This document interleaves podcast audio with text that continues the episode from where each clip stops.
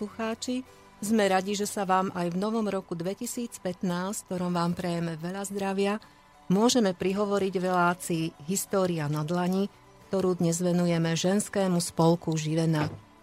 Tento prvý celonárodný spolok ženského hnutia na Slovensku v novembri minulého roku slávnostne oslávil svoje 145.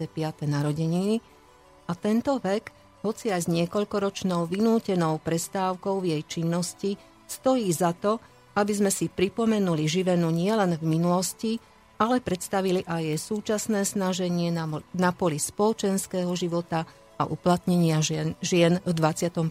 storočí.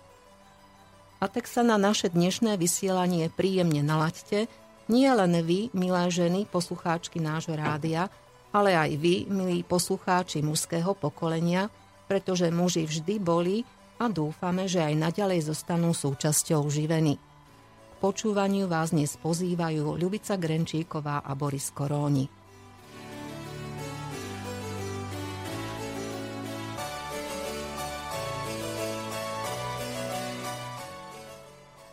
Na prechádzke históriou živeny, ale i neľahkým obdobím národného života, v ktorom živena vznikla a rozvíjala svoju činnosť, činnosť nás bude sprevádzať náš dnešný host, historik a dlhoročný pedagóg niekdajšej pedagogickej fakulty, dnešnej katedry, katedry histórie Univerzity Mateja Bela v Banskej Bystrici, pán profesor, doktor filozofie Pavol Martuliak, kandidát vied.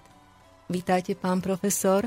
Ďakujem pekne za privítanie a prajem príjemný a šťastný nový rok našim sme radi, že ste prijali naše pozvanie do štúdia a že sa môžeme porozprávať pre všetkým o.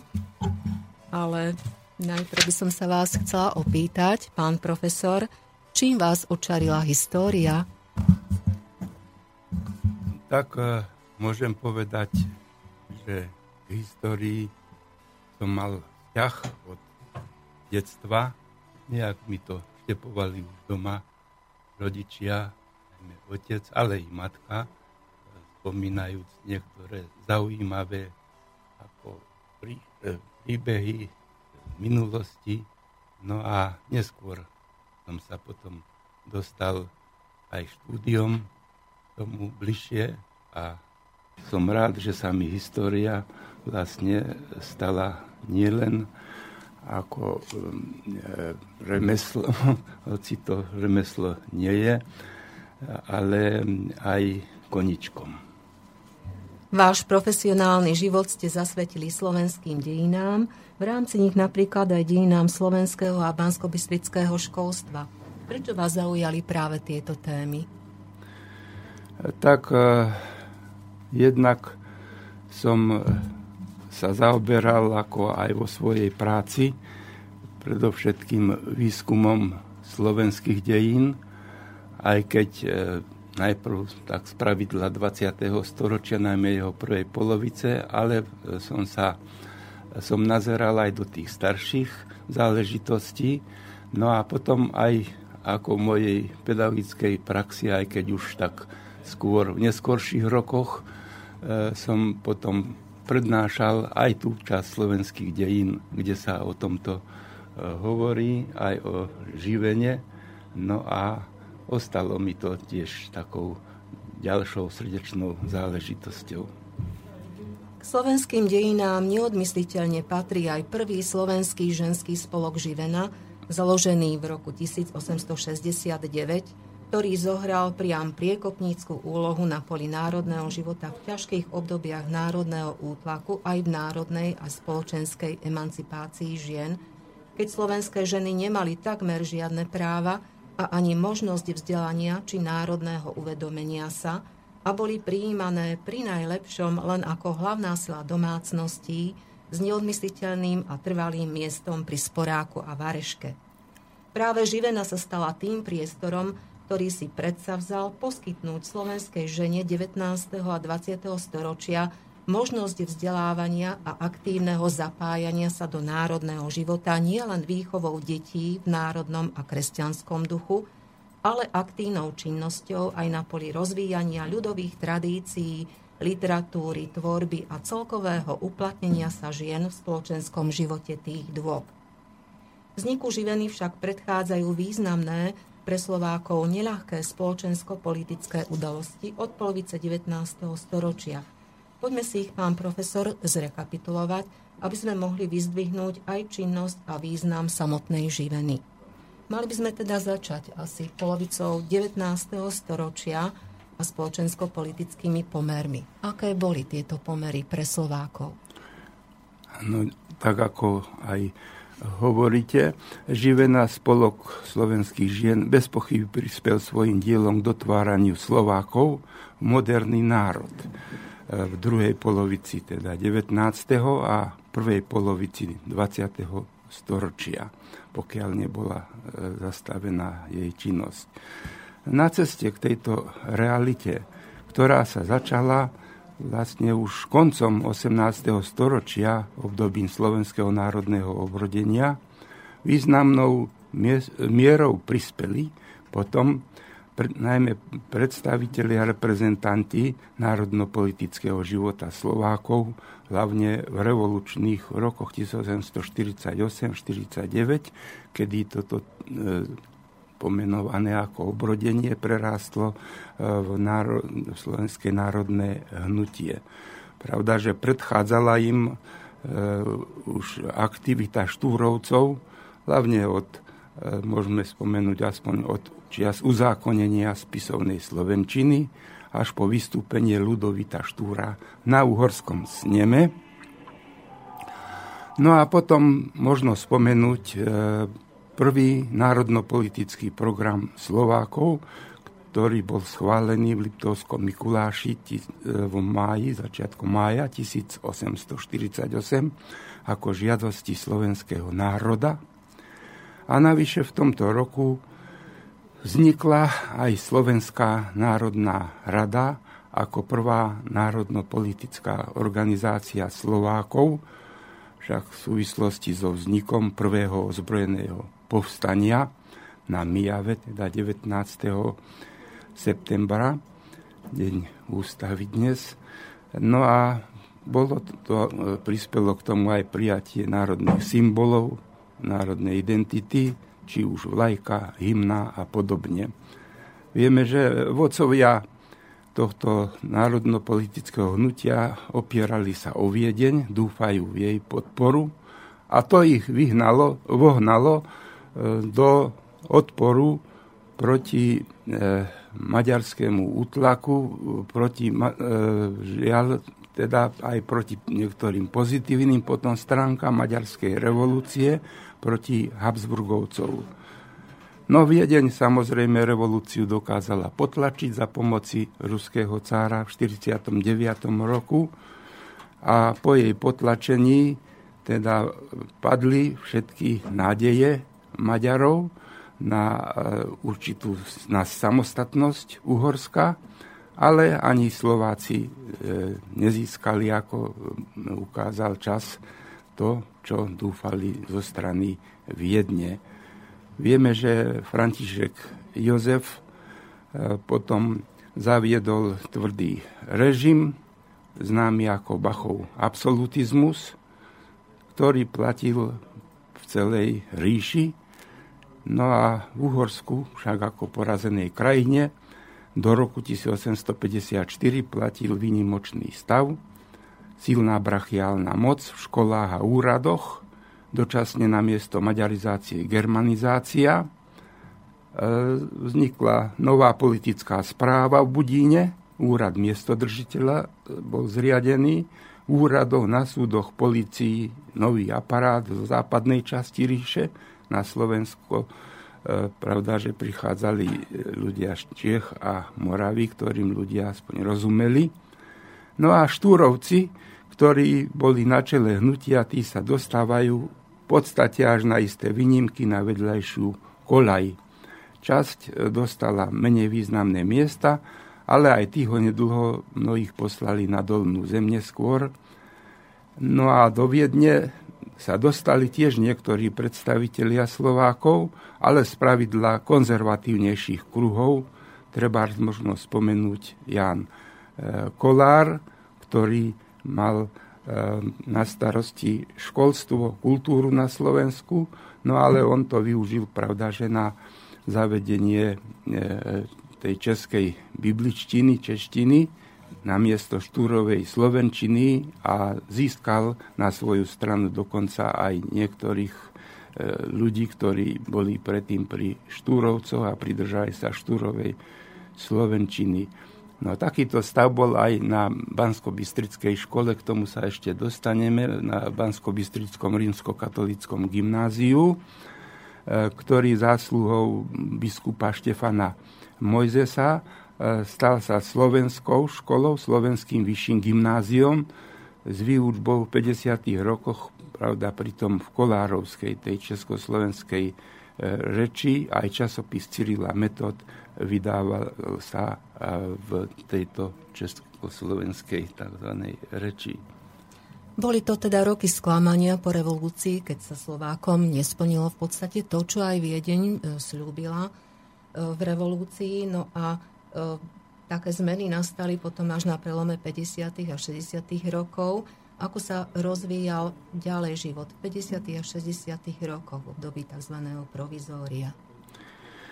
Tak e, koniec najmä 50. rokov ukázal cisárovi na slabosť e, ríše poukázal a síce najmä po prehratej vojne s Talianskom, Eh, keď sa usilovali o samostatnosť severné oblasti Talianska, Lombardsko a Benátsko a v júni 1859 eh, porazili talianské vojska Rakúsko. No a došlo k strate Lombardska. Ostalo len Benátsko pri Rakúsku ešte a cisár bol nútený pristúpiť k reformám. Odvolal Bacha, Bachov absolutizmus spadol a priznal určité demokratické práva, nebolo ich veľa, aj pre Uhorsko, ale priznal určitú samostatnosť e, Uhorsku určitých veciach, ktoré potvrdil oktobrový diplom v roku 1860. A do kompetencie Viedne odvtedy patrili len financie plus zmena dane, zahraničná politika, doprava a spoje, a tiež e, branná povinnosť. Ostatné e, mohli riadiť krajinské snemy, teda aj uhorský, uhorský snem v Uhorsku. Pravda, že tomto sneme mali zastúpenie e, Maďari, takže na Slovákov sa pritom zabudlo. No a preto maďarské vládne kruhy využili situáciu pre opätovnú maďarizáciu, hlavne v školách. Došlo aj k pomaďarčeniu bansko gymnázia, taktiež v úradoch a na súdoch podobne. Slováci, pravda, že proti tomuto vývoju podávajú protest, pripravuje sa akcia, známa ako memorandová akcia, pretože na zhromaždení zástupcov Slovákov 6. a 7. júna 1861 v Martine bol prijatý dokument známy ako memorandum, ktorý v štyroch bodoch žiadal, e, žiadal národné požiadavky pre Slovákov, či už v prvej časti e, žiadal, aby, môžem zacitovať, reč Slovenska bola žľabom tým, ktorým tok života verejného, občianského, cirkevného a školského prúdiť má. No v ďalšej časti sa e, dožadovali zrušenia už predtým prijatých snemom maďarizačných článkov, no potom žiadali tiež e, určitú samostatnosť v rámci Uhorska pre slovenské župy so zaokrúhlením podľa národnosti ako tzv. hornouhorské slovenské okolie, a žiadali podobné práva aj pre iné nemaďarské národy v Uhorsku. No to, tento, toto memorandum predložili potom jeden e, uhorskému snemu v Pešti, avšak bez protokolu. No a tento dokument si vlastne v uhorskom sneme nikto nevšimol, ostal bez odozvy, ale aj tak navyše, pretože maďarskí poslanci sa postavili proti návrhom cisára, tak panovník František Jozef I s ním 22. augusta 1861 rozpustil. Otvoril ho až o viac ako 4 roky 1865. Čiže tieto roky 861 až 1865 nazývame ako obdobie provizória. No je pravdou, že vtedy došlo k určitým, k určitým zmenám, ktoré nejak tak podnetila, vybojovali si Slováci aj deputáciou zástupcov do Viedne, ktorý zorganizoval ten memorandový stály národný výbor na čele s Franciscím Rimavským a delegácia sa vybrala do Viedne v decembri 61 na čele s banskobistrickým biskupom Mojzesom. Tam k ním sa pridal aj Karol Kuzmány a predložili tzv. viedenské memorandum, kde žiadajú uznať Slovákov za národ, priznať autonómiu e, pod názvom Hornovhorské slovenské okolie, vrátiť slovenskosť Bansko-Bystrickému gymnáziu, kde Štefan Mojzes osobne žiada cisára, že v župe, kde nie je ani jedna, a v jeho diecéze celej, že nie je ani jedna maďarská obec, prečo by malo sa vyučovať po maďarsky. E, túto e, otázku uznal poslednú, cisár uznal, čiastočné práva E, povolil aj v cirkvi, i v školskom živote, ale ostatné dal do právomoci uhorským inštitúciám, čiže na ne nedal pozitívnu odpoveď. No navyše ešte ho nedlho prispel potom, keďže ho o tom informovali, aj na rodiacu sa Maticu Slovensku tisíc zlatých František Jozef I. No a to, aj to bolo viac ako nič. A slovenskí činitelia využili potom aspoň toto čiastočné uvoľnenie pre rozmach slovenského školského i kultúrneho, kultúrneho spoločenského života. O tých výsledok memorandového hnutia si povieme potom po pesničke. Ďakujem. Pokud možno brát tu druhou možnost, když zbláznit se má.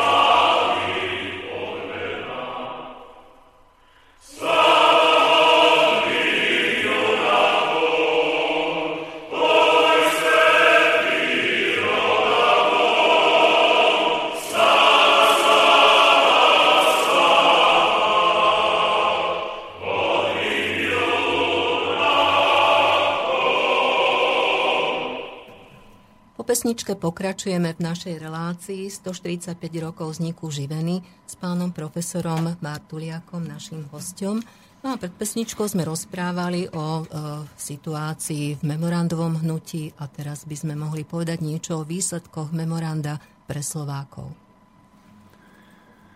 Tak e, memorandum sa stalo významným dokumentom na ceste k prebojovaniu požiadaviek slovenských národných činiteľov. Ovšem slovenské národno-politické hnutie žiaľ narúša rozštepenie na dva tábory.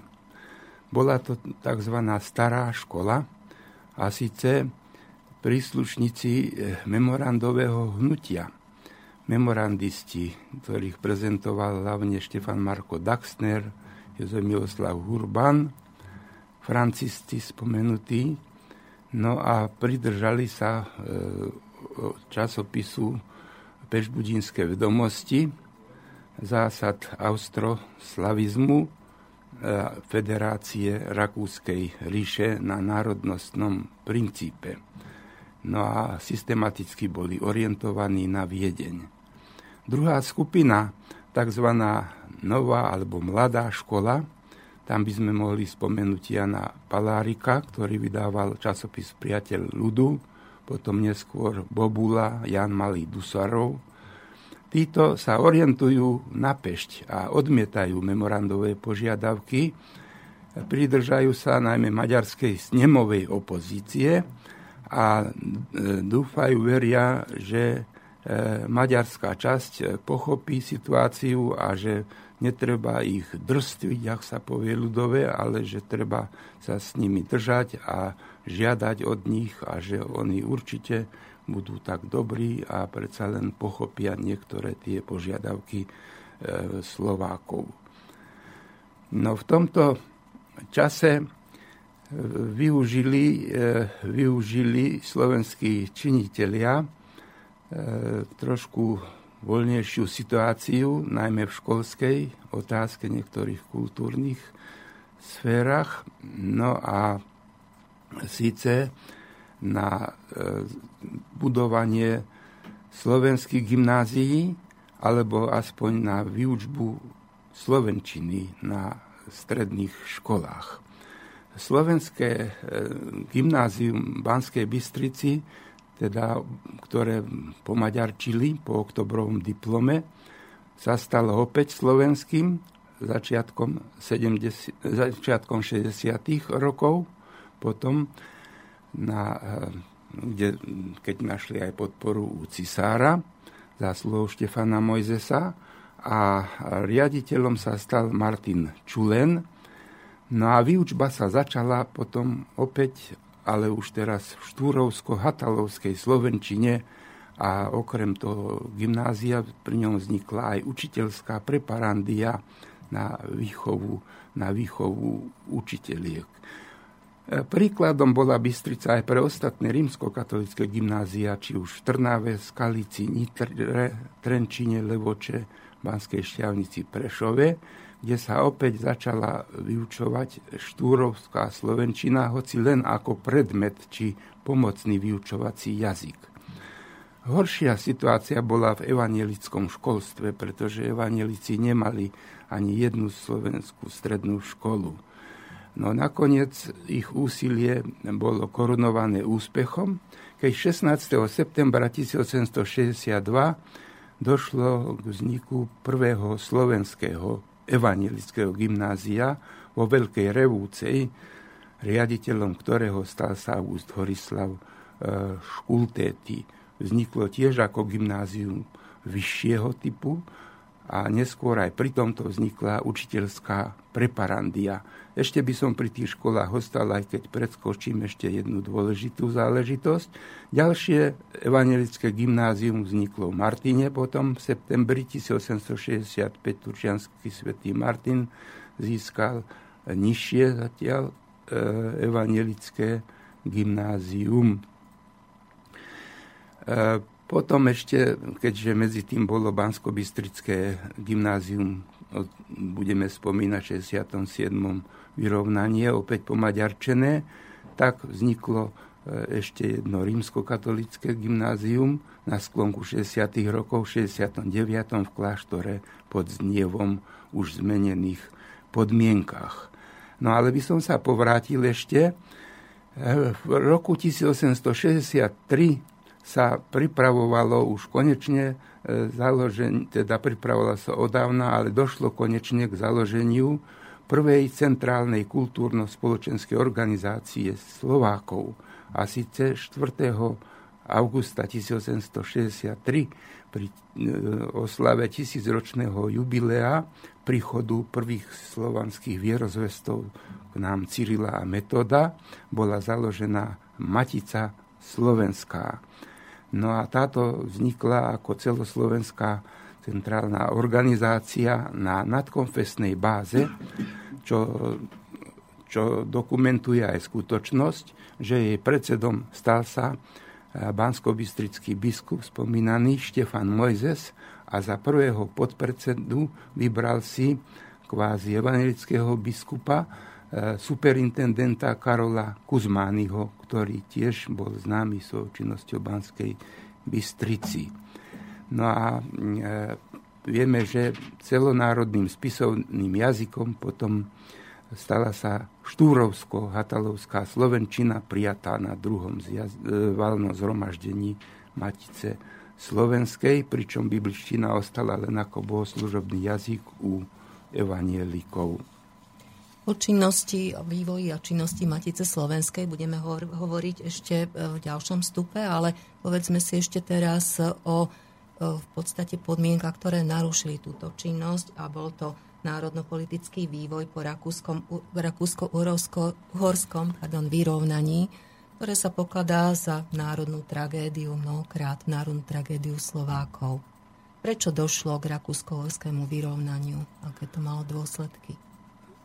Tak je známe, že cisár František Jozef I sa zase ľudovo povedané, spametal po porážke Rakúska prusko-rakúskej vojne 1866, e, ktorú Rakúsko opäť prehralo.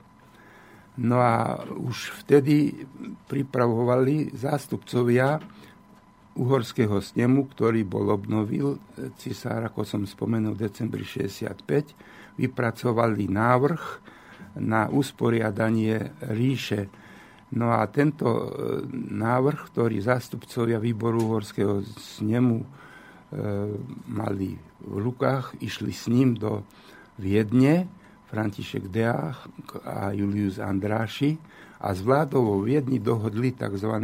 rakúsko-uhorské vyrovnanie. Cisár e, potvrdil rozhodnutie o tzv. dualizme a 18. februára 1867 uhorský snem s Jasotom vypočul rozhodnutie panovníka o vyrovnaní a vymenovaní nezávislej vlády na čele s Juliusom Andrášim, e, ktorá symbolizovala, že Uhorsko získava e, samostatnosť v rámci Rakúskej ríše a tak došlo k vyrovnaniu teda medzi Viedňou a Budínom Budapešťou, pretože spojili sa dve mesta vtedy, Budín a Pešť, vzniklo Buda, mesto Budapešť, ktoré sa stalo hlavným mestom e, Uhorska. No a 1. E, júna 67 sa dal Budine, e, budínskej časti teda korunovať aj František Jozef I za uhorského kráľa. Na to bola prijatá v decembri 67 ústava a od roku 1868 Rakúska ríša má názov, nesie názov Rakúsko-Uhorsko. Spoločným ostalo, ostal len panovník a tri ministerstva, a síce vojenstvo, zahraničná politika a financie. Ináč Uhorsko ostalo samobytným, pritom centralizovaným štátno-administratívnym celkom Habsburskej ríši.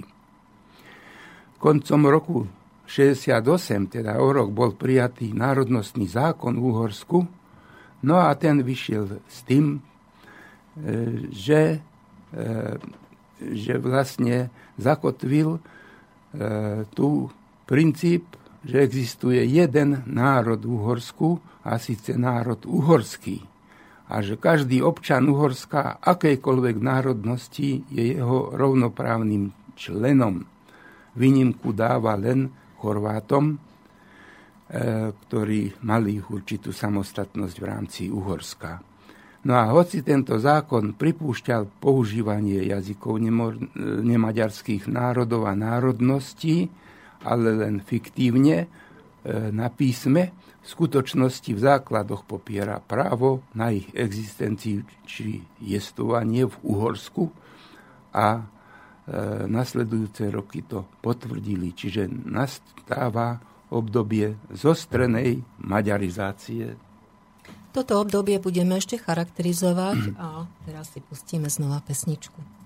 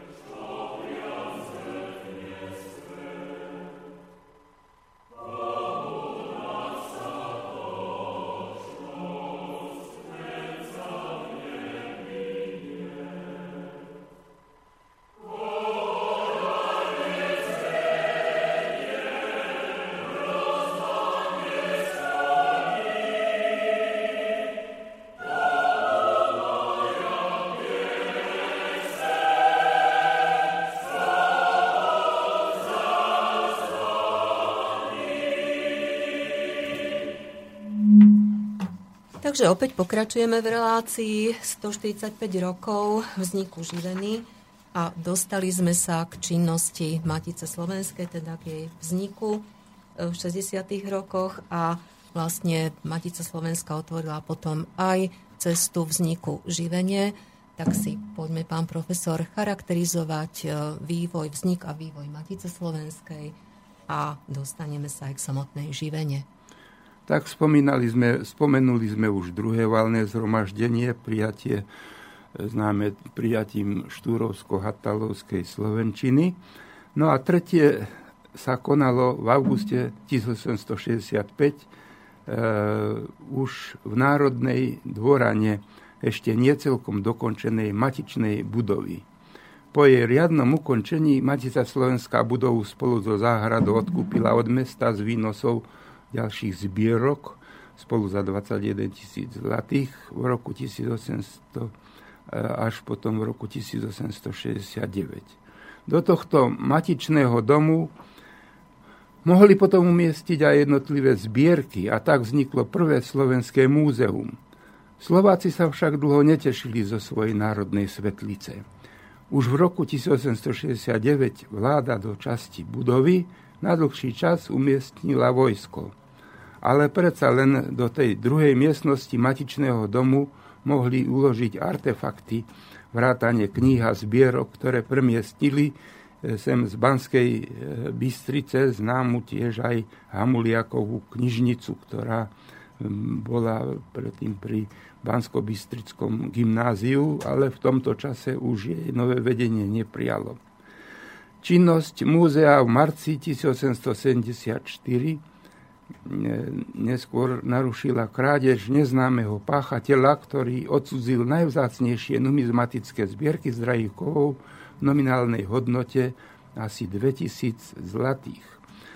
E, bezpečnostné orgány, ktoré krádež vyšetrovali, zrejme ani súdy, nemali záujem na dolapení páchateľa, ale pri zatváraní Matice Slovenskej krádež to e, použili potom ako argument proti nej, že vraj nevie zodpovedne spravovať zverený, zverený majetok. Jednotlivé valné zhromaždenia Matice sa konali z pravidla každým rokom v prvých augustových dňoch.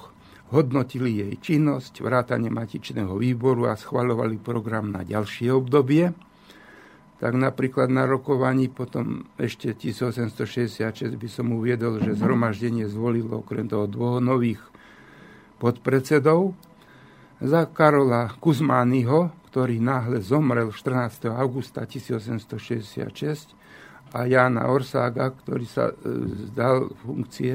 Prvým podpredsedom bol zvolený William Paulini Todd, známy literát a organizátor i redaktor slovenských časopisov.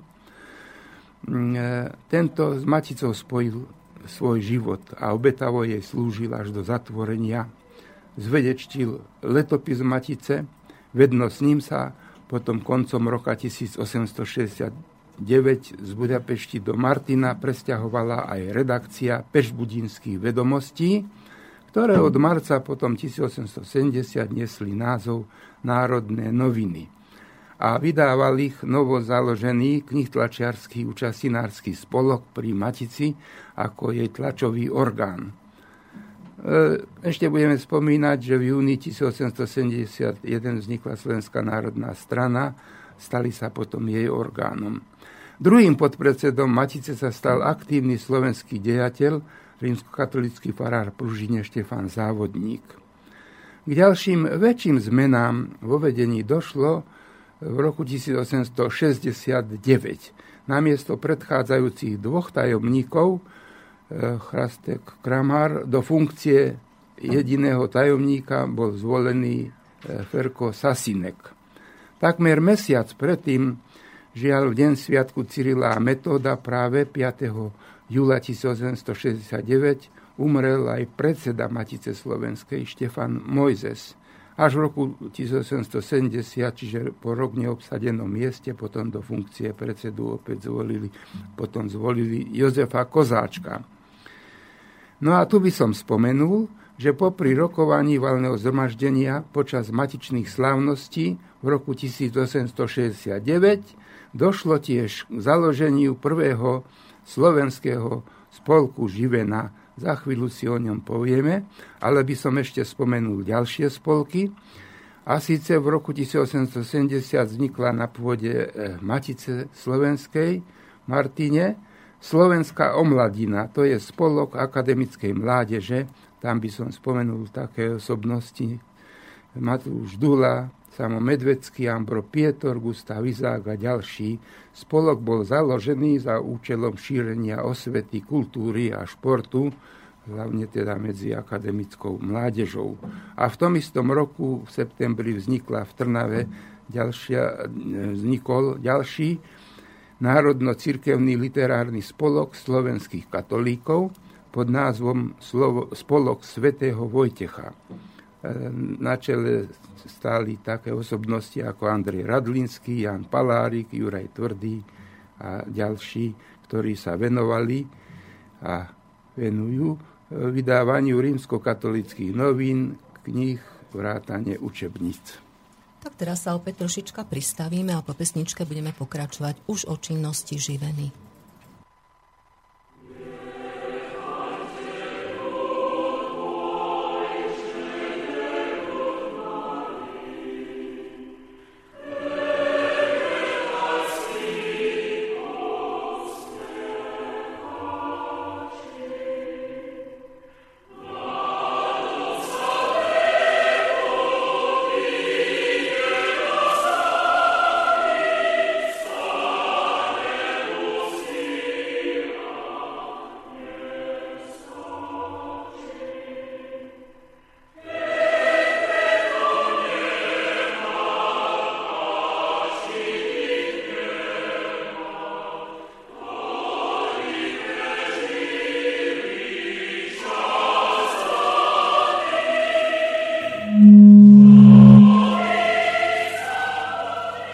Poslucháči, hovoríme o činnosti živeny, spomíname jej 145 rokov pôsobenia s pánom profesorom Martuliakom, no a konečne sa dostali k ustanoveniu spolku živena a o teda prvopočiatkoch jeho činnosti. Tak eh, nech sa páči. Tak ženský spolok Živena bol teda založený v roku 1869 v Turčianskom svetom Martine ako som spomenul, v súvislosti s národno-obrodenickými aktivitami Slovákov, hlavne Matice. Podnet k tomu dal mladý publicista Ambro Pietor. Bol inšpirovaný hlavne poznatkami z Čiech, z Prahy, kde počas svojho 7-mesačného pobytu, kde bol ako na redaktorskej e, praxi v národných listech, spoznal výhody spolkového života pre rozvoj českej spoločnosti, ktorá úspešne napredovala aj vďaka účasti žien na národno-kultúrnom e, živote. Osobitne ho zaujali najmä úspechy ženského výbor, výrobného, výrobního spolku, no a dozvedel sa tiež, že počas 60. rokov vznikali v českých krajinách aj vyššie dievčenské školy, ako v mestách Písek, Praha a v roku 1866 Brno, ktorá niesla názov po legendárnej staroslovanskej bohyni Jary Vesna. Zaumienil si podnietiť podobnú aktivitu aj medzi slovenskými ženami. A tak ešte 2. E, júna 1869 vyzval na stránkach Pešbudinských vedomostí slovenskú verejnosť, osobitne ženy, na založenie spolku, ktorého cieľom by bolo vzdelávanie slovenských žien a dievčat. Ako muž sa pravda v prvom rade musel vyrovnať s bežnými názormi na zaostalosť a nevzdelanosť žien, za ktorú dospel k tomu, že bol v prevažnej miere zodpovedný, priznal si to vládnúci mužský svet. Udalosti nabrali rýchly spád keď ešte do konca júna e, v novinách Pešbudinské vedomosti vyšlo pozvanie na ustanovujúce zhromaždenie ženského spolku. E, mal nespomenovanie tiež podľa ďalšej bájnej staroslovanskej bohyne, a síce brnenská vesna, vládkyňa Jary. Táto bola vládkyňa leta a nazývali ju Živena, zodpovedná tiež za úrodu a blahobyt. Išlo teda o ženský spolok. Jeho zakladanie organizovali pritom muži, o čom svedčí aj pozvanie podpísané nielen Ambrom Pietrom, ale tiež William Paulini Tótom, spomínaným Martinom Čulenom či Mikulášom Ferienčíkom. No a zakladajúce valné zhromaždenie sa potom konalo 4. augusta 1869 v rámci e, spomenutých matičných slávností. Viedol ho vtedajší podpredseda Matice Slovenskej William Paulíny Tóth. No a ja by som doplnila, že Elena Maroty Šoltésová, budúca naozaj významná činovníčka živeny, vo svojom diele 70 rokov života spomína na 4. august 1869 takto. Bolo vtedy i zriadujúce valné zhromaždenie živeny. Ak sa dobre pamätám, pod lípami pred evanílickým kostolom, pri ktorom dostala som veľmi pekný pochop o dobroprajnosti slovenských mužov k slovenským ženám, lebo i sám William Pavlíny Tóth, i najmä Ambro Pietor a Jozef Nedobrý mali pri zakladaní tohto prvého národno-vzdelávateľského spolku slovenských žien činnú, ba vodičiu účasť. Holive prízvukovali, že Slovenky nesmú vo vzdelanosti zaostávať za ženami iných národov, ale majú sa vzdelávať tak, aby ich to nespreneverilo ani vlastnému národu, ani vlastnej ženskej úlohe a tak podobne. A ešte živšie v podobnom, podobnom zmysle hovorila práve Ľudmila Hodžová Hudecová. Takže to je úryvok, e, citát z diela Eleny Maroty Čoltesovej. No a mohli by sme pokračovať ďalšou charakteristikou spolku Živena, čo bolo napríklad jeho cieľom, a tak ďalej, kto sa dostal do vedenia ženského spolku. E, a budeme hovoriť teda o prvých e, obdobiach činnosti živeny. Tak spolok si už na tomto rokovaní vytýčil ako hlavný cieľ vzdelávanie žien v národnom a kresťanskom duchu. Orientoval sa aj na dobročinné aktivity a propagáciu slovenského ľudového umenia. Za prvé členky sa hneď na mieste prihlásilo 74 žien. Išlo z pravidla o manželky či céry z národno uvedomelých vzdelaneckých, ale aj remeselníckých a podnikateľských rodín.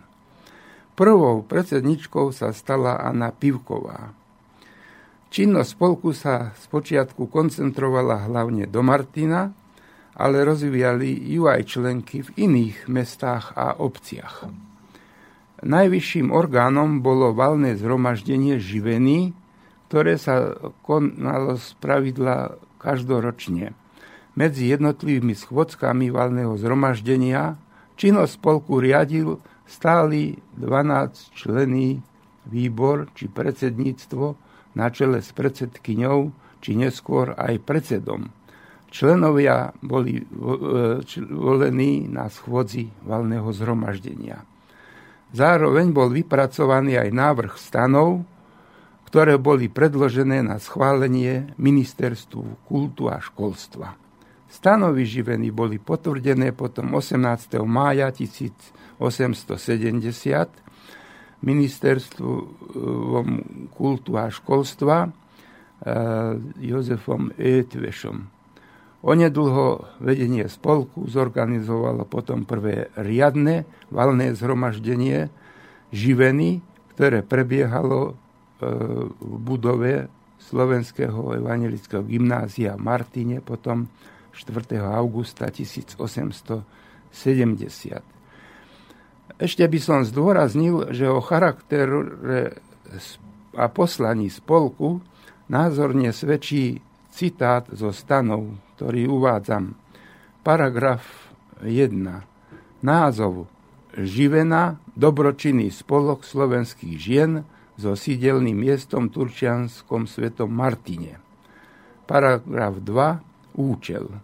Účel spolku je, k dôstojnému pochopu povolania ženského pohlavia zodpovedajúcne tak účinkovať, aby slovenské céry ktorejkoľvek vrstvy vlasti našej vzdelali sa za mravné, súce, pilné hospodine a za horlivé céry vlasti a národa.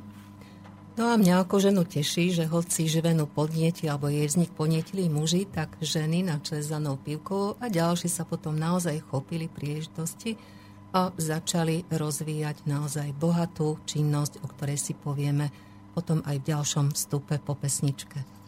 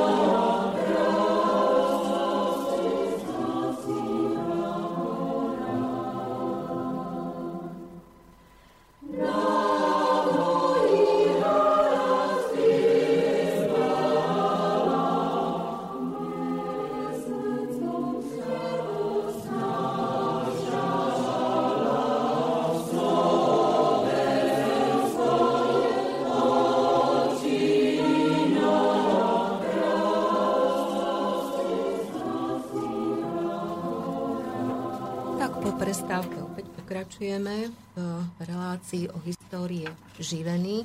Hovorili sme o založení živeny 4. augusta 1869 v Turčianskom svetom Martine. A dnes by sme, pán profesor, mohli, a teraz by sme mohli charakterizovať, aká bola spolupráca živeny s Maticou Slovenskou, aké boli jej aktivity a čo sa potom aj podpísalo pod e, likvidáciu Matice Slovenskej, slovenských gymnázií, čiže prejdeme zase k tým spoločensko-politickým podmienkam. Tak aspoň stručne by som uviedol, že Živena a jej členky už v prvých rokoch svojej činnosti úzko spolupracovali s Maticou Slovenskou. Napríklad v roku 1870 bol pri Matici založený spevokol, ktorého ženskú časť tvorili členky Živeny činitelia, poprední činitelia Matice Slovenskej e, boli vo väčšine prípadov tiež aj známymi aktivistami vo vedení Matice Slovenskej. A tu by sme sa ešte trochu pristavili aj pri samotnej aktivite Matice Slovenskej, ktorú vyvíjala až do čia svojej násilnej likvidácie. Aspoň hlavné úlohy uvediem. Prvoradou úlohou bolo vydávanie kníh a časopisov v národnom jazyku. E, vydavateľský program Matice pritom vychádzal z jej hlavného programu orientované na široké, orientovaného na široké obecenstvo, rolníkov a remeselníkov. Pre nich vydala štyri obšírne tituly z oblasti jednotlivých hospodárskych oblastí a odborných. Druhým vydavateľským okruhom bola vedecká a umelecká literatúra. Tretím tematickým okruhom boli drobné tlače, najmä príležitosne básne a rozličné účelové brožúry, stanovy, žreby, zbieracie hárky a ďalšie dokumenty. Počas 12 rokov svojho trvania Matica vydala 40 kníh populárneho a odborného obsahu.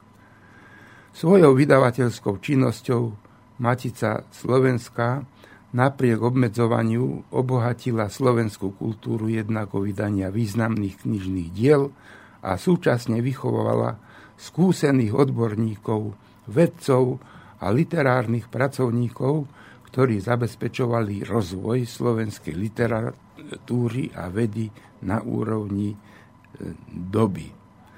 Od začiatku svojho účinkovania Matica Slovenská nadvezovala aj na spoluprácu so slovanskými maticami a inými kultúrnymi spolkami, hlavne v rámci Rakúskej ríše, ale aj mimo nej. Najvyšším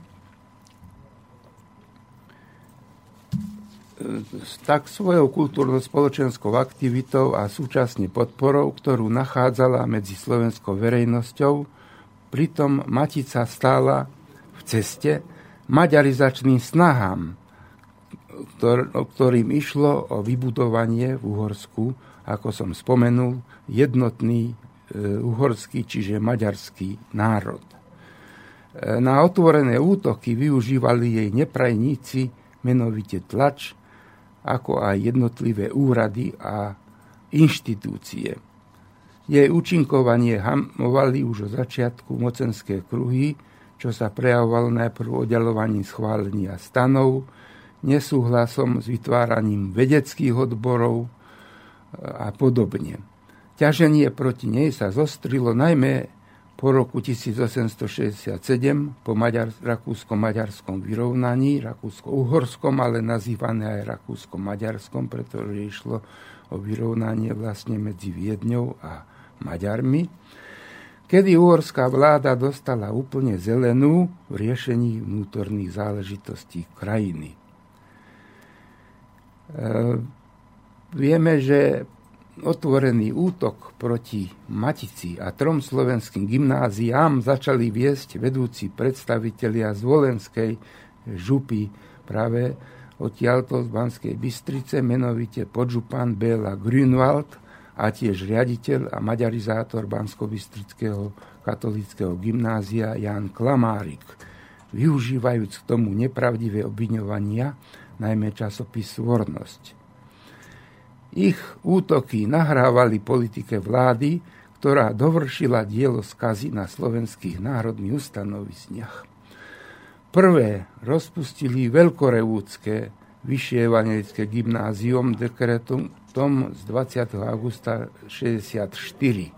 Za ním 11. septembra toho roku nasledovalo e, prepáčte, 1900, 1874 za ním nasledovalo 11. septembra gymnázium v kláštore pod Znievom a napokon 30. decembra 1874 evangelické Martinské gymnázium.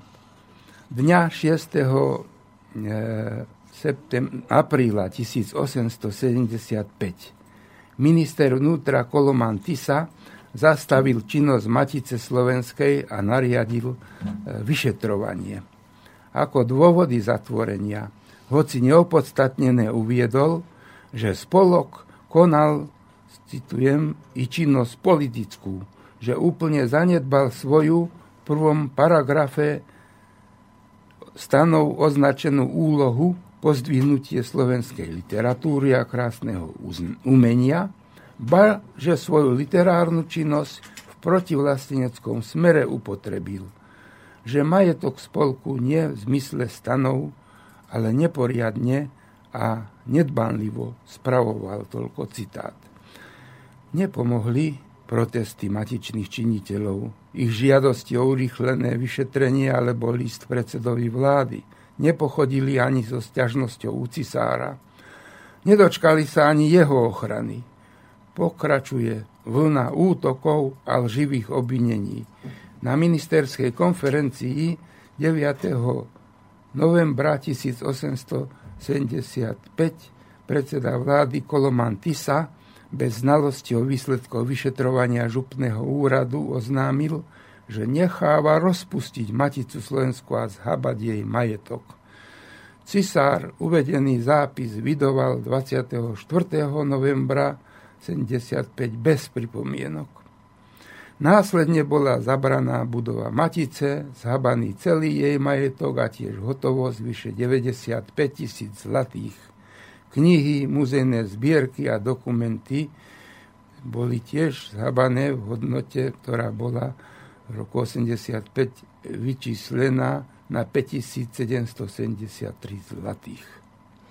Bohužiaľ takto teda maďarská vláda zasiahla do činnosti Matice Slovenskej a my si po pesničke teda budeme hovoriť o ďalších problémoch spoločensko-politického vývoja, ktoré sprevádzali aj činnosť živeny v nasledujúcom období.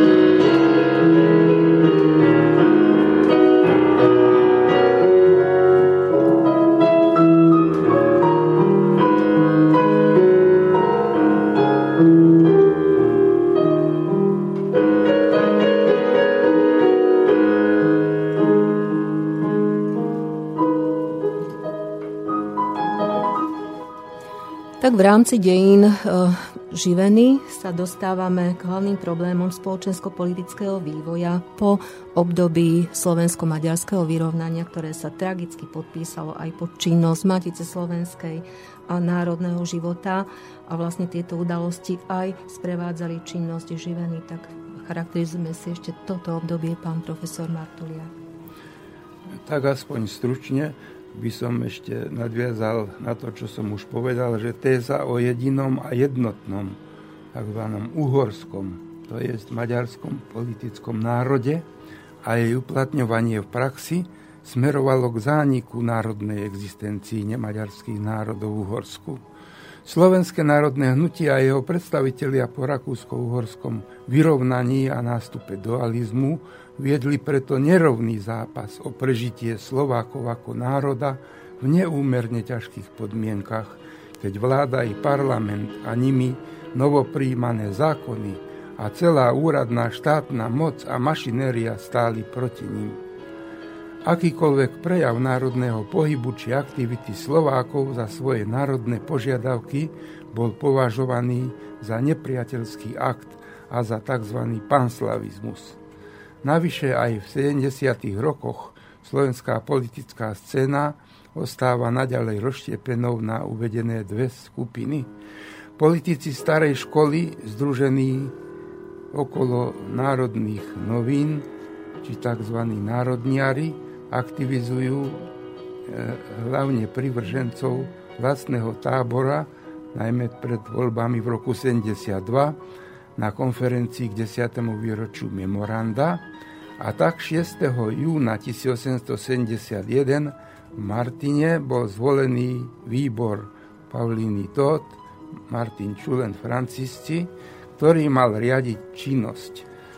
A definitívne sa ujal názov strany novovzniknutej ako Slovenská národná strana. E, naproti tomu vedenie novej školy to bralo ako uzurpovanie moci a tak sa vyostrujú rozpory. William Pavlini Todd sa snažil o dohodu s novou školou, ustúpil aj od požiadavky okolia a do volieb išli spolu. Ovšem voľby dopadli e, neúspešne pre Slovenskú národnú stranu. Bol zvolený len jeden kandidát za ňu, William Pavlini Todd, aj ten ochorel. Pritom za novú školu do snemu e, sa dostali traja členovia tej druhej skupiny novej školy. No a tí e, potom vstúpili do klubu vládnej strany Deákovej za slub ústupkov a prijali názov Slovenská strana vyrovnania, pridržali sa časopisu Slovenské noviny.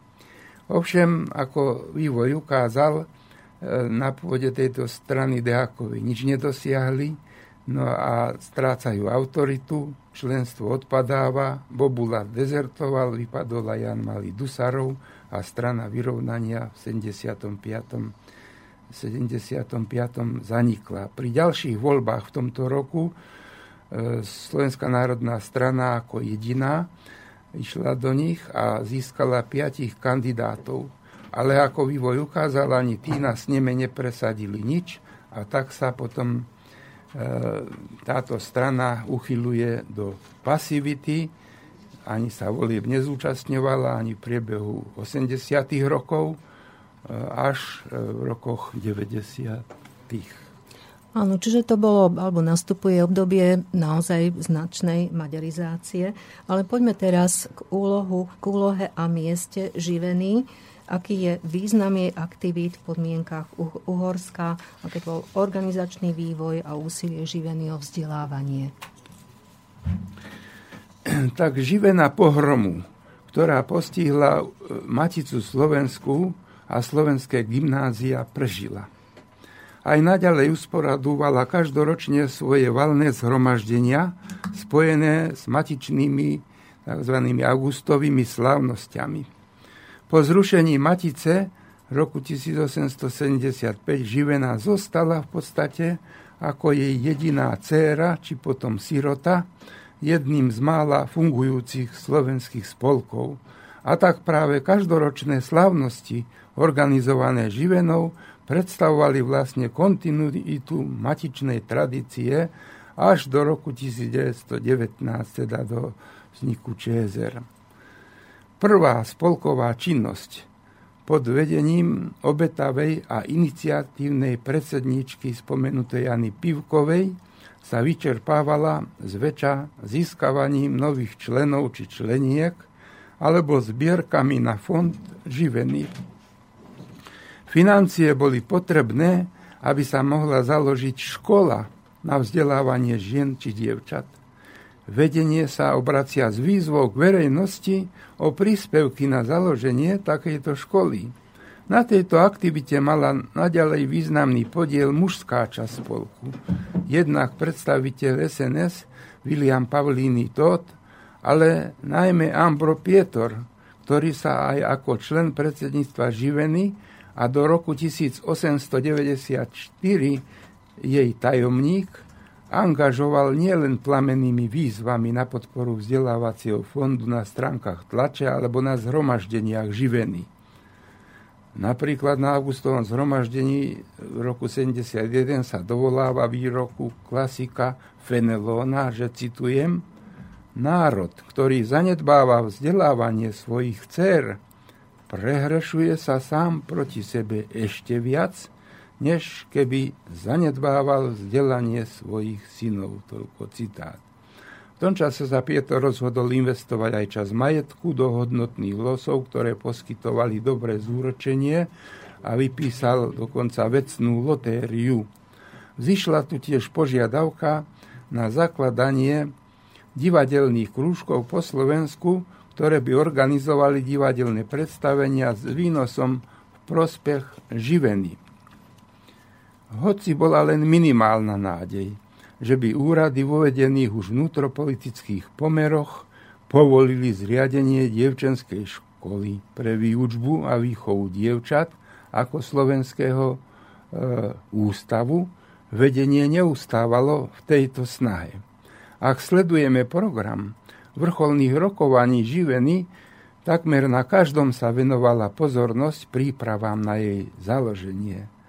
Pritom uhorská vláda nebola ochotná schváliť ani zriadenie ústavu, kde by sa slovenské dievčatá v rodnom jazyku učili politicky neškodné predmety ako varenie, ručné práce a vedenie domácnosti. Svedčia nám o tom zamietnuté žiadosti napríklad z rokov 1874, 1898 či 1900 Podobne skončil návrh a žiadosť z roku 1901 o založenie sirotinca.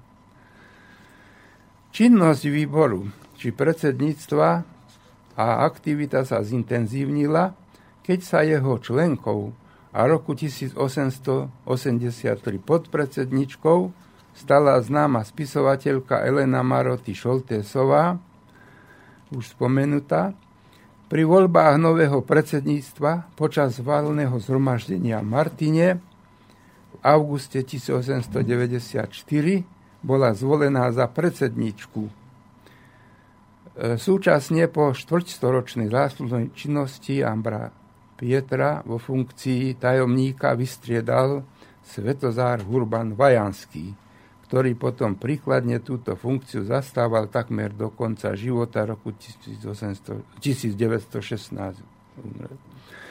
Za podpredsedničky boli vtedy zvolené Terezia Vansová a Anna Reháková, za pokladničku Anna Halašová, účtovníčkou Kohútová. Na, toto, na tomto mieste by som chcela poukázať najmä na význam Eleny Maroty Šoltésovej ako dlhoročnej predsedničky spolku Živena, ktorá celú svoju energiu vkladala v podstate do posilňovania národno-obraného zápasu. Snažila sa o založenie Slovenskej ženskej odbornej školy a v podstate bola naozaj takou, takým srdcom živený, pretože sama svojimi článkami sa snažila v podstate upriamiť pozornosť na to základné. A to bola pre všetkým podľa Eleny Maroty Šoltésovej bolo vzdelávanie slovenskej ženy v tom národnom a kresťanskom duchu. V tomto smere e, sa zameriava aj článok Eleny Maroty Šoltésovej Úloha živení, ktorú vydala alebo predniesla na zhromaždení, valnom zhromaždení e, Matice Slovenskej pardon, živený 5. augusta 1885. Ja by som troška citovala z tejto e, jej práce. Citujem. Hlavný účel živený je pestovanie dobrej, našim pomerom primeranej výchovy dcer našich, prostriedkom založiť sa majúceho vychovávacieho ústavu, ktorom mali byť céry naše v duchu svojskom, v reči materinskej, prijímať známosti do života potrebné – O veľkej dôležitosti takéhoto ústavu pre nás hovoriť netreba. Vieme i tak, že bol by on základom nášho najvlastnejšieho mravného a duševného žitia a s tým spolu i nášho národného bytia, poneváč tým odchovali by sa pre budúcnosť ženy opravdu vzdelané, lebo vo svojskom prirodzenom im duchu odchované, zošľachtené, ktoré podľa toho riadili by dom svoj a spoločenské kruhy, a deti svoje hneď od počiatku viedli by čo vzdelané, umné matky ku poznaniu svetej, nespotvorenej pravdy a ku zoškliveniu si živých chlebárskych zásad terajšieho prúdu sveta, ako náhle z, prvoch, z prvoch povrchnej, klamlivej podstati, na akej teraz spočíva výchova slovenských žien, prestúpili by sme na pravú, prirodzenú, na pevnú svojskú postať. Toľko z pera Eleny Maroty Šoltésovej, ktorá bola naozaj významnou predsedníčkou živeny a dlhé roky v podstate určovala činnosť živeny. Aké boli ďalšie, eh, alebo aká bola ďalšia činnosť a smerovanie aktivita živeny? Ďakujem. Tak eh, spolok musel aj pod vedením spomenutej Eleny Maroty Šoltésovej viesť neustály zápas jednak so stupňujúcou sa nepriazňou uhorských úradov s cudzími, ale aj domácimi prekážkami i predsudkami. Členky boli neraz pritom policajne vyšetrované, najmä za verejnú podporu režimom perzekovaných národných činiteľov, ako bol Urban Vajanský, ale aj ďalší. Tu by som ešte chcel poznamenať že slovenské ženy so svojimi skromnými emancipačnými ambíciami, ani pod takým múdrym vedením, ako e, bolo e, potom spomenuté pod vedením Šoltesovej, nemohli ešte preraziť cez konzervatívnu atmosféru spoločnosti. Tá sa len veľmi ťažko lúčila s princípom mužskej dominancie vo verejnom živote. Napriek tomu vedenie ani členská základňa neustávali vo svojej aktivite. Hlavne Šoltesová sa usilovala vymaniť ženské hnutie, či už cirkevného, či mužského tútorstva. Podobne Terezia Vánsová, e, najmä vo svojom časopise e, Dennica, už ešte ho budeme spomínať. Napriek tomu ostávalo toto hnutie vnímané skôr ako doplnok mužských aktivít. Pre členky živeny politika ostávala tabu. A to nie len preto, že spolok mal podľa stanov nepolitický charakter, ale tiež aj preto, že ženám v Uhorsku chýbala ekonomická i politická rovnoprávnosť, vrátane volebného práva. A tak hlavným kolbišťom pre väčšinu z nich ostávala naďalej ich vlastná domácnosť.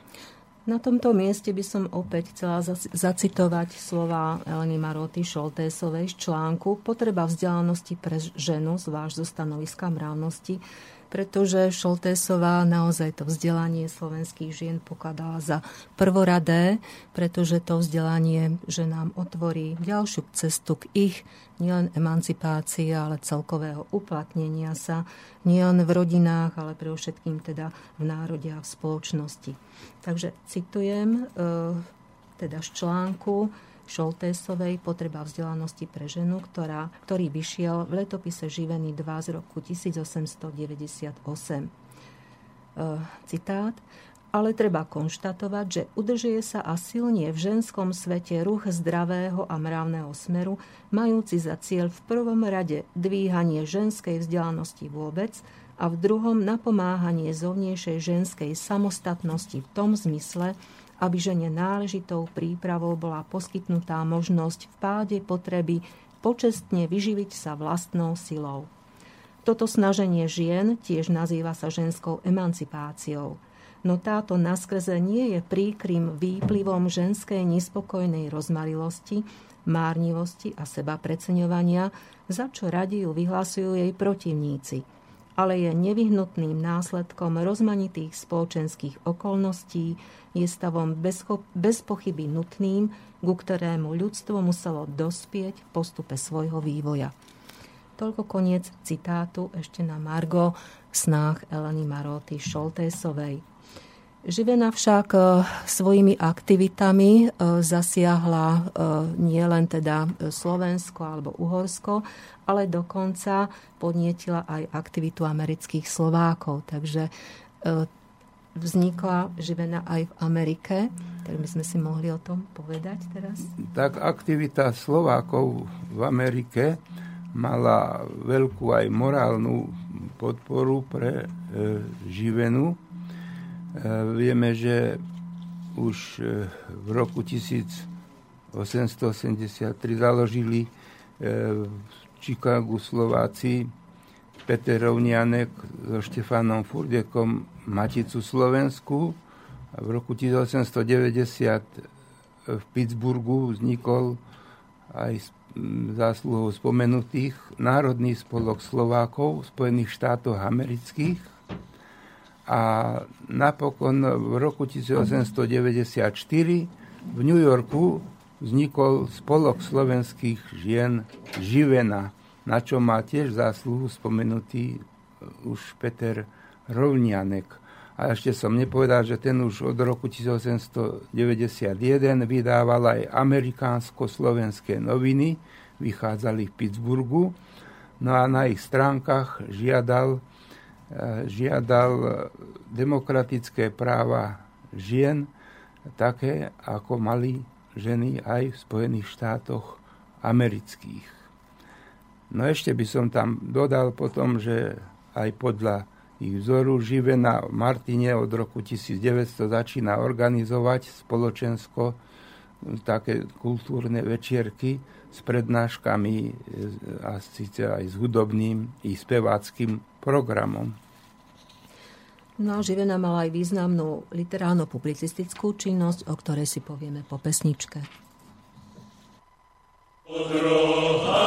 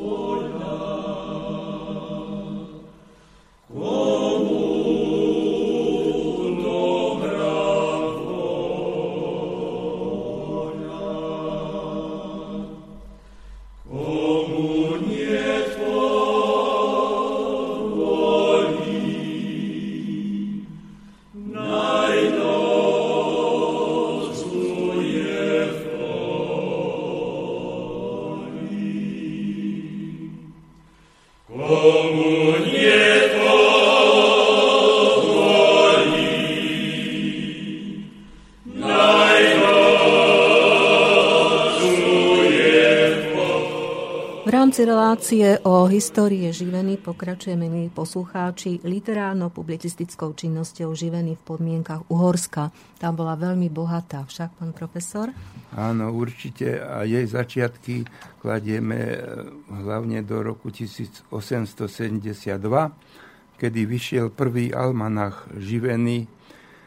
Vieme, že väčšinou obsahoval literárne práce mužov.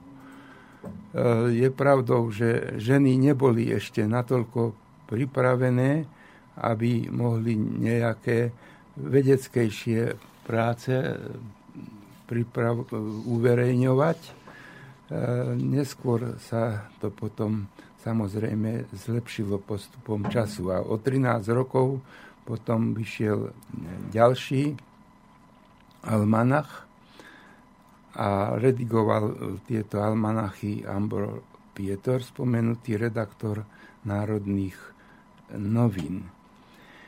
Až potom roku 1896 na podnet tajomníka Živeny Svetozára Hurbana Vajanského vyšiel prvý letopis Živeny. Vyšli e, jeho štyri čísla, väčšinou v nich už potom mali svoje práce uverejňované Týmrava, Podjavorinská, Šoltesová i Terezia Vansová. Posledné jeho číslo e, vyšlo v roku 1906. Ďalej by som uviedol e, časopis Dennica, aj keď nebol síce orgánom živený. E, vyšiel v roku 1898 vyšlo jeho prvé číslo No a zakladateľkou, preto ho aj spomínam, lebo zakladateľkou a redaktorkou bola podpredsedkynia Živeny a síce Terezia Vansová. E, vyšiel v Píle pri Hnúšti, kde bol jej manžel farárom. No a pomoc a spoluprácu jej poskytovala sama predsedkynia Živeny Elena Maroty Šoltésová. A ešte by som vyzdvihol aktivitu, ktorý nejak tak podnetil k tomu aj Tereziu Vansovú, český slovakofil Karel Kálal e, bol známy neskôr aj ako riaditeľ, e, riaditeľ e, neskoršej obchodnej akadémie tu v Banskej Bystrici. No ale v tomto čase vieme, že mnohé články slovenského charakteru a utrpení Slovákov nemohli sa publikovať v Uhorsku a on ich práve publikoval v českých krajinách, najmä e, v Brne. A z podnetu tohto Karla Salvu vznikol e, tento časopis a začal vydávať e, ho potom začala tlačiareň Karola Salvu v Ružomberku v náklade až 2-3 tisícky a jeho, e, za účasti jeho stálych predplatiteľov okolo 300 žien ho odoberalo ako stále. Vyšlo 16 neúplných, neúplných ročníkov, e, v ktorých e, Denica viedla aktívny zápas za politicko-spoločenskú rovnoprávnosť či emancipáciu slovenských žiel, žien. A Eh, denica treba ju vyzdvihnúť a zásluhu aj Vansovej na tom, že dala priestor aj mladým autorom, ako boli Ivan Krasko, Martin Rázus, Vladimír Roj, Štefan Krčmery a ďalších. No žiaľ, so vznikom Prvej svetovej vojny bola činnosť tohto časopisu zastavená. A ešte by som spomenul v roku 19, rok 1910, kedy začal vychádzať ďalší ženský časopis Živena a síce knih, spomenutý knih tlačiarský účastinársky spolok Martine bol jeho vydavateľom a redaktorkou bola Elena Mar- Maroty Šoltesová a tiež Pavel Sucháň. Napokon potom od tretieho ročníka ho prevzal spolok Živena, od toho účasti knihtlčarského spolku. No a tiež dával aj potom priestor aj mladším autorom, okrem už spomenutých aj Janko Jesenský v ňom publikoval. A treba povedať, že tento časopis ako jediný slovenský literárny časopis aktívne prežil aj prvú svetovú vojnu. Tak to je veľmi záslužné, pretože bol naozaj jediným slovenským časopisom, ktorý vychádzal v tých dobách. No a ja by som ešte citovala pri tejto príležitosti slova Eliny Maroty Šoltésovej a Pavla Socháňa v prívete k nášmu obecenstvu v prvom zošite prvého ročníka Živeny, keď napísali, citujem, Časopis Živena chcel by byť blízkym priateľom každej šľachetnej slovenskej duše – Rád by sa stal kozúbkom, na ktorý by každý slovenský literát prikladal svoje polienka a pri ktorom by každý čitateľ a menovite každá čitateľka sa zahriali a potešili.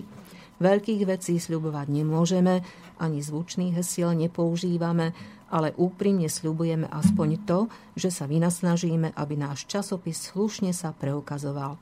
Toľko citát, no a poďme si teraz ešte povedať e, niečo o starostlivosti živeny, o rozvoj a prezentáciu ľudovej umeleckej tvorivosti, pretože to bola ďalšia významná časť činnosti živeny v tých dobách.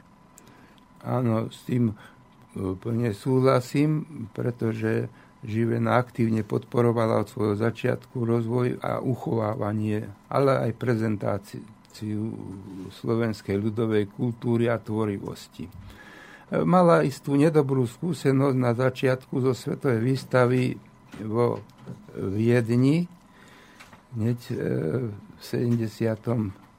keď obchodníci, vystavovatelia urobili podvod a slovenské ľudové výtvory či výšivky, keramiku označili ako turecké, arabské či bulharské výrobky. No a nejak tak ich dali do úzadia a to pobúrilo slovenské ženy aktivistky. Nastal v tejto časti istý útlm, e, prispela k tomu aj choléra 1873, zrušenie gymnázií Matice Slovenskej. No a väčšia aktivita sa rozvinula v tejto sfére až ku koncu 19. storočia. Prispela k tomu aj skutočnosť, že roku 1895 bola založená Slovenská muzeálna spoločnosť, v Martine, Andrej Kmeď a pripravovalo sa e, Slovenské národné múzeum. V tomto roku tiež sa zúčastnili slovenské ženy, členky živeny na národopisnej výstave v Prahe a aj tam táto účasť ich povzbudila v činnosti v tomto smere. E, tak v roku 1897 sa opäť vybrali do Viedne na výstavu a s bohatou kolekciou zbierok živeny, ktorá teraz mala tam obrovský úspech. O dva roky neskôr sa zúčastnili na výstave bábok v Prahe, kde kolekcia slovenských ľudových typov bábok bola ocenená čestným diplomom Národopisnej spoločnosti Česko-Slovanskej na valnom zhromaždení živený by som uviedol, že v auguste 1901 došlo aj k pokusu o založenie stáleho obchodu s vyšívkami. Organizáciou bola poverená Helena Moštenanová. Spomenul by som rok 1903, kedy slovenské ľudové výšivky zožali vynikajúci úspech na výstave umenia v Paríži. Expozícia živený mala e, ohlas potom aj na domácej priemyselnej výstave v Žiline v tom istom roku 903. Spomenul by som ešte rok 1908, kedy sa e, zbierky živeny úspešne teda umiestili sa v novej budove už spomenutého Slovenského národného múzea v Turčenskom svetom Martine. Ešte by som uviedol aspoň rok 1910, kedy bola založená e, LIPA, účastinárska spoločnosť na podporu domáceho priemyslu v Martine. E, tá významne prispievala k rozvoju tejto domácej ľudovej umeleckej tvorivosti a síce pod správou nikoho iného ako Eleny, Mar- Eleny Maroty Šoltesovej a pod správkyne Márie Pavlíny Tótovej, a tiež aj tam um, aktívna bola Rolková, tajomnička Šenšelová a ďalšie tomu by som uviedla aspoň e, jednu vetu, ktoré napísali Národné noviny e, ešte z roku 1927, ktoré teda sa venovali e, aj Lipe a teda histórii Lipy, tak napísali, že na podnet Šoltésovej v tom pohnutých časoch národnej perzekúcie bola založená LIPA, ľudový priemysel, účastninárska spoločnosť v Tučianskom svetom Martine s tým cieľom, aby zachované, pestované a propagované bolo svojrázne slovenské ľudové umenie. Takže tá činnosť živeny ešte v predprvratovom období bola naozaj veľmi pestrá. No a povieme si o ďalších podmienkách rozvoja živeny po pesničke.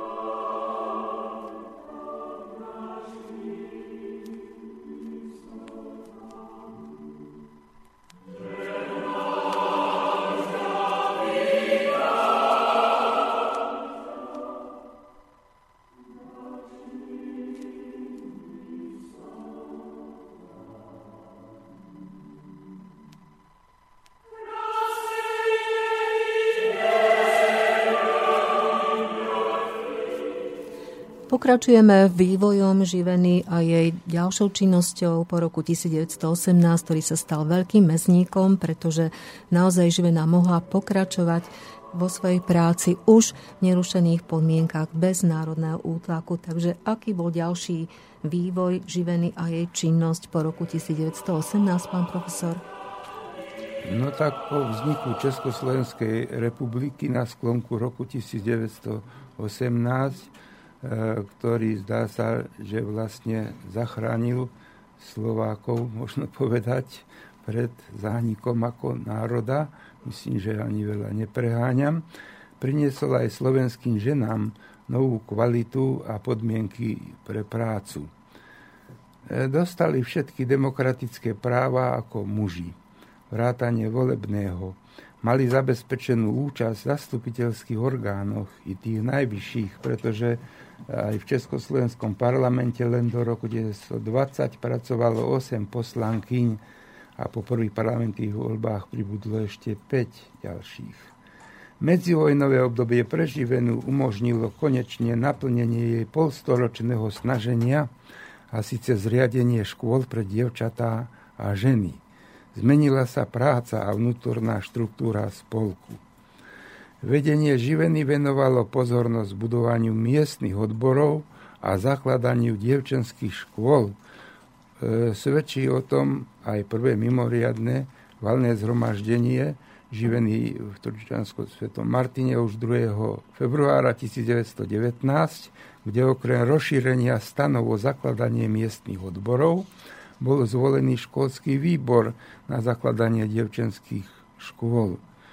No a miestnych odborov živený bol v roku 21 už 30 a prvá eh, dievčenská škola živený bola otvorená 18. septembra 1919. Riaditeľkou bola Mária Štechová. A v roku 1921 bolo už 10 dievčenských škôl a pribúdali ďalšie. No budovanie stredných škôl tomto roku prevzala štátna správa a tak Živena potom pokračuje už len v zakladaní tzv. rodinných škôl či škôl pre ženské povolania a detských jaslí. Prvé riadne valné zhromaždenie Živeny potom v auguste 1919 zvolilo nové predsedníctvo predsedkyňou ostáva Šoltésová, dve podpredsedničky Houtková a Jela Tomková Makovická, tajomníkov Vančová. Nové vedenie kladlo naďalej osobitný dôraz na vzdelávanie a sociálnu prácu. Školili sa pracovníčky a inštruktorky kurzov pre ženy. Po privarení a šití to boli kurzy o výchove, domácom hospodárstve, hygiene pre matku a dieťa, či rady k voľby povolania i o možnostiach domácej výroby. Živena sa venovala, ako som spomenul, aj zakladaniu jaslí a prvé otvorili 28. októbra 1922 v Martine, síce dlhšie ostávali len ako jediné. Môžeme pokračovať e, ďalším obdobím 20. rokov? E, pri oslave, e, by som aspoň niektoré uviedol, pri oslave 75. narodenín predsedkyne Živeny roku 1925 došlo k založeniu základiny Eleny Maroty Šoltésovej na podporu žiačok slovenských ženských stredných škôl. No a tak dňa 10. 1. oktobra v tomto roku zároveň došlo k otvoreniu školského ústavu e, Milár Štefánika, dočasne umiestnených v turčianských tepliciach. Išlo o tri e, dievčenské školy. O rok neskôr bola otvorená nová budova ústavu Štefánika Martine, do ktorej boli tieto školy presťahované a o pár rokov neskôr, roku 1933, bolo dozdaný do užívania Dom sociálno-zdravotnej starostlivosti o mládež e, Alice Masarykovej v Martine. Škola pre ženské povolanie na výchovu dievčat vznikla v Prešove roku 27. Okrem toho sa žiada ešte poznamenať, že v tomto roku 27 došlo k výmene na poste predsedničky Živeny Elenu Maroty Šoltesovú, ktorá sa vzdala funkcie, vystredaná Halašová, ktorá potom stála na čele organizácie až do roku 1945. E, vznik slovenského štátu znamená pre živenú žiaľ útlm činnosti a aktivity. Nielen, že sa vytrácajú jej popredné obetavé pracovničky Lena Maroty Šoltésová, Terezia Vansová. Po viedenskej arbitráži Živene stratila 16 miestnych odborov na území, ktoré zabralo Hortiovské Maďarsko. Spolok musel zredukovať svoj program, hlavne v dôsledku zmeny vnútropolitickej orientácie nového režimu. Vláda poverila sociálnou prácou ženy Linkovej slovenskej ľudovej strane. Medzi poslancami slovenského snemu nebolo ani jednej ženy. Oficiálna propaganda i kroky vlády zatláčali teda ženy späť s porákom. Dokonca prevládali snahy diferencovať vzdelávanie dievčat a chlapcov v osobitných triedách. Vláda dokonca žiadala, aby sa živena premenila na spolok evangelických žien, čo jej síce nevyšlo. Aktívna bola práca členiek, by som spomenul, živený aj počas Slovenského národného povstania, organizovali zbierky šatstva a potravín, Pracovali v lazaretoch, v nemocniciach a mnohé bojovali v horách. Do novej povojnovej reality. V obnovenej ČSR potom vstupuje Živena s čistým štítom. Na prvom zasadnutí predsedníctva na oslobodenom území dňa 30. apríla 1945 došlo e, k odstúpeniu E, výboru. Správou a predsedníctva. Správou bola poverená Zora Jesenská.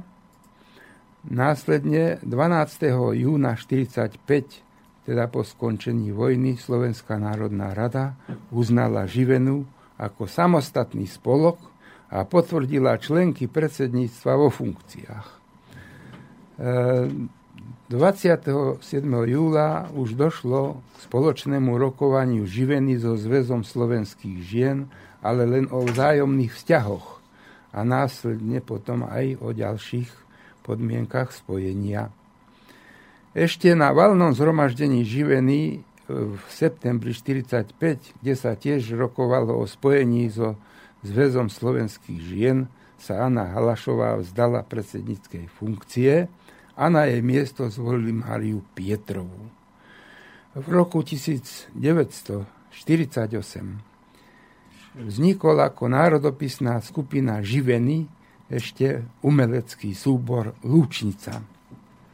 Krátko po februárovom puči a nástupe totalitnej moci v Československu došlo dňa 22.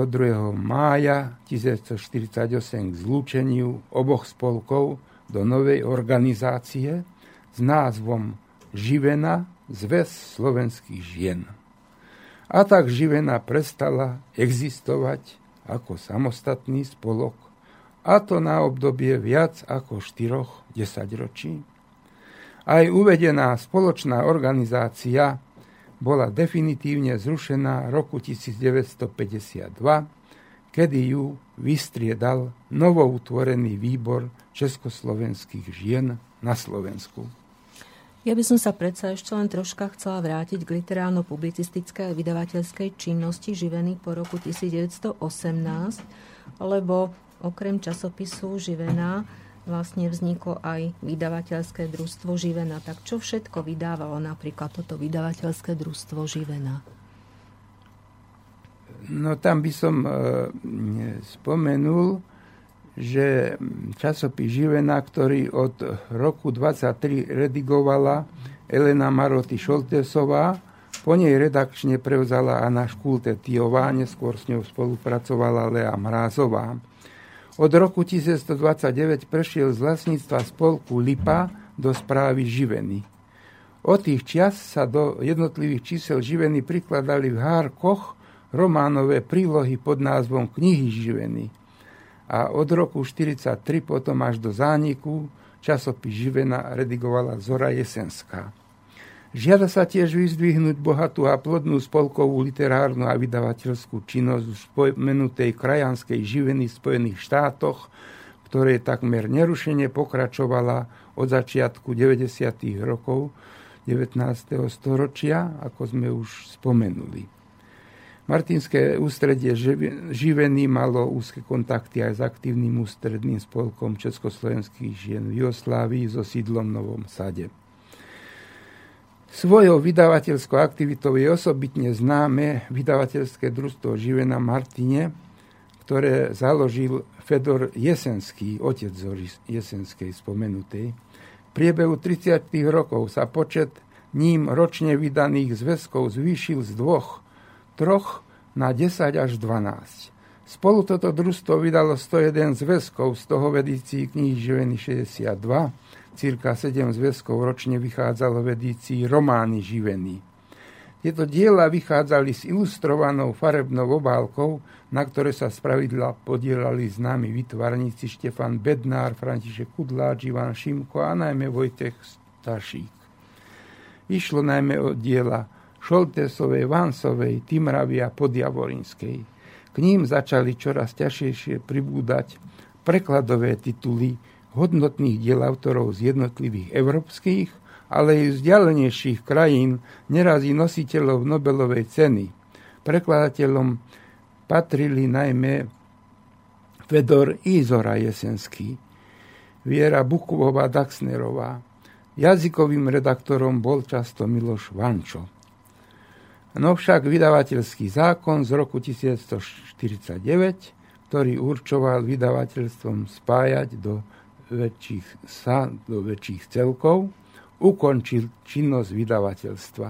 Napriek úspešnej prosperite bolo toto zrušené, podobne ako sama Živena. To obdobie, kedy bola Živena zrušená, nemohla pracovať, trvalo 40 rokov, čiže takmer, alebo o čosi viacej, ale Živena bola po novembri roku 1800, pardon, 1989 obnovená. Ako na či podne došlo k obnoveniu Živeny? Tak e, po 40-ročnej prestávke, ako sme hovorili, obnovuje túto činnosť na základe výzvy známej spisovateľky Hany Zelinovej.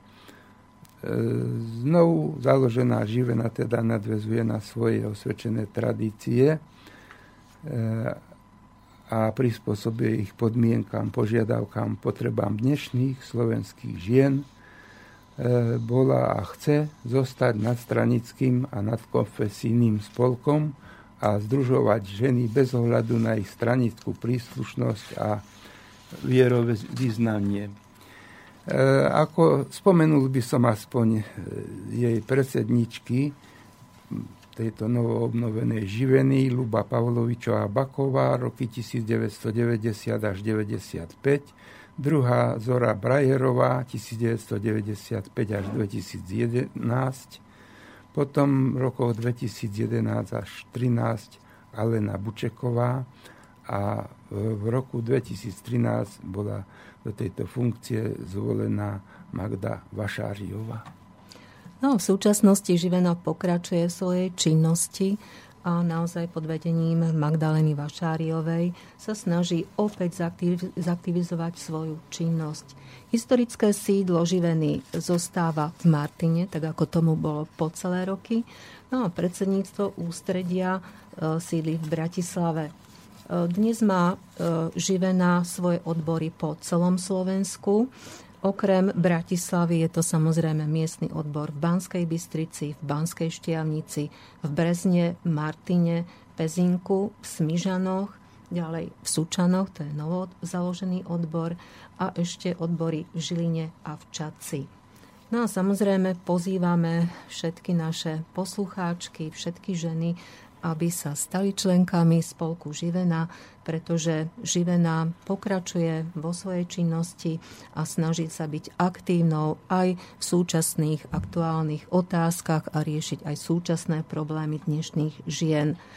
Takže nech sa páči, môžete si nájsť aktuálne informácie aj na adresách www.spolokzivena.sk funguje aj facebookovská stránka Spolku Živený No a v súčasnosti e, pod vedením Vášariovej boli vypracované, e, alebo teda e, obnovili sa stanovy, ktoré boli aktualizované.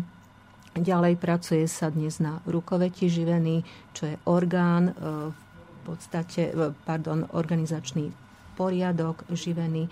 No a v marci roku 2015 by sa mala práve tu v Banskej Bystrici uskutočniť programová konferencia, na ktorej bude schválený program alebo také nové programové zaveranie živeny v súčasnosti. No a chcela by som ešte upozorniť na činnosť Bansko-Bystrického odboru živeny, ktorý pracuje pod vedením pani docentky Lídie Šnírerovej, kandidátky vied, ktorú týmto pozdravujeme.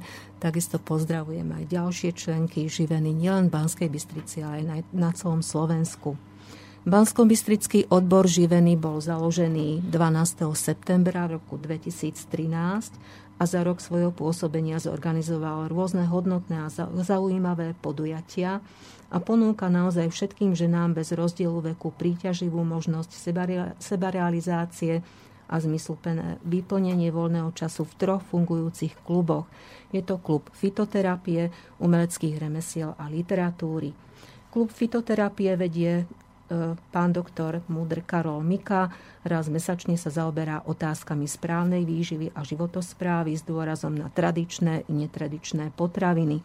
Od januára 2015 bude fungovať ako poradňa zdravej výživy a prevencie proti civilizačným chorobám aj pre individuálnych záujemcov. Klub umelecké remesla organizuje inžinierka Jana Krížová, takisto sa stretáva raz mesačne. Venuje sa rôznym umeleckým technikám v nadväznosti na ľudové tradície, ako je maľovanie a pečiatkovanie textilu, práca s drôtom a podobne a zotovovanie umeleckých predmetov. Literárny klub vedie Moja maličkosť. V rámci neho si raz za mesiac pripomíname literárnu tvorbu predovšetkým ženských nežijúcich autoriek aj v spolupráci s Literárnym a hudobným múzeom a štátnou vedeckou knižnicou v Banskej Bystrici takisto tvorbu súčasných autoriek formou besied a navštevujeme rôzne divadelné predstavenia či rôzne kultúrne podujatia. No a rozbehli sme aj bezplatný kurz anglického jazyka a v novom roku 2015 e, pripravujeme takú najvýznamnejšiu novinku. Dúfam, že sa nám ju konečne podarí zorganizovať Mal by to byť projekt Živená deťom, čiže čítanie rozprávok deťom v detskej fakultnej nemocnici s poliklinikou v Banskej Bystrici a chystáme ďalšie zaujímavé prednášky a besedy. Konkrétny program podujatí živený miestneho odboru Banskej Bystrici pravidelne mesačne zverejňujeme na webovej stránke nášho mesta, takže www.banskabystrica.sk. No a samozrejme, že okrem Všetkých žien pozývame i mužov do nášho spolku, pretože boli vždy, vždy súčasťou živeny. Miestny odbor živeny sa bude stretávať od januára 2015 v dome Matice Slovenskej na Hornej ulici číslo 21.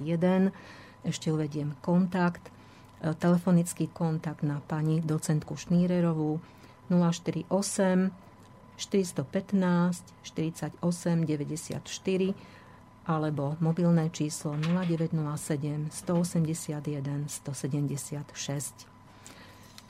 Dnešnú našu reláciu o histórii živeny teda musíme ukončiť. Škoda, že sme už nestihli viacej porozprávať o činnosti a histórii miestneho odboru Banskej Bystrici, ale možno snáď na budúce. Ja veľmi pekne ďakujem eh, nášmu hostovi, pánovi profesorovi Pavlovi Martuliakovi, že nám prišiel naozaj eh, povedať mnoho faktov z histórie, nielen živeny, ale aj slovenského národného života. Ďakujem pekne, pán Martuliak. Ďakujem aj ja eh, a ďakujem tiež za pozornosť a keď budem môcť a bude potrebné, tak prídem aj na budúce, ak bude treba niečo porozprávať o činnosti tohto spolku, tejto organizácie. Ďakujem pekne a želám vám veľa zdravia a takisto ešte tvorivých síl do ďalšej práce. Ďakujem no a... veľmi pekne. My sa lúčime od mikrofónu Ľubica Grenčíková a Boris koróni a prajeme ešte pekný večer.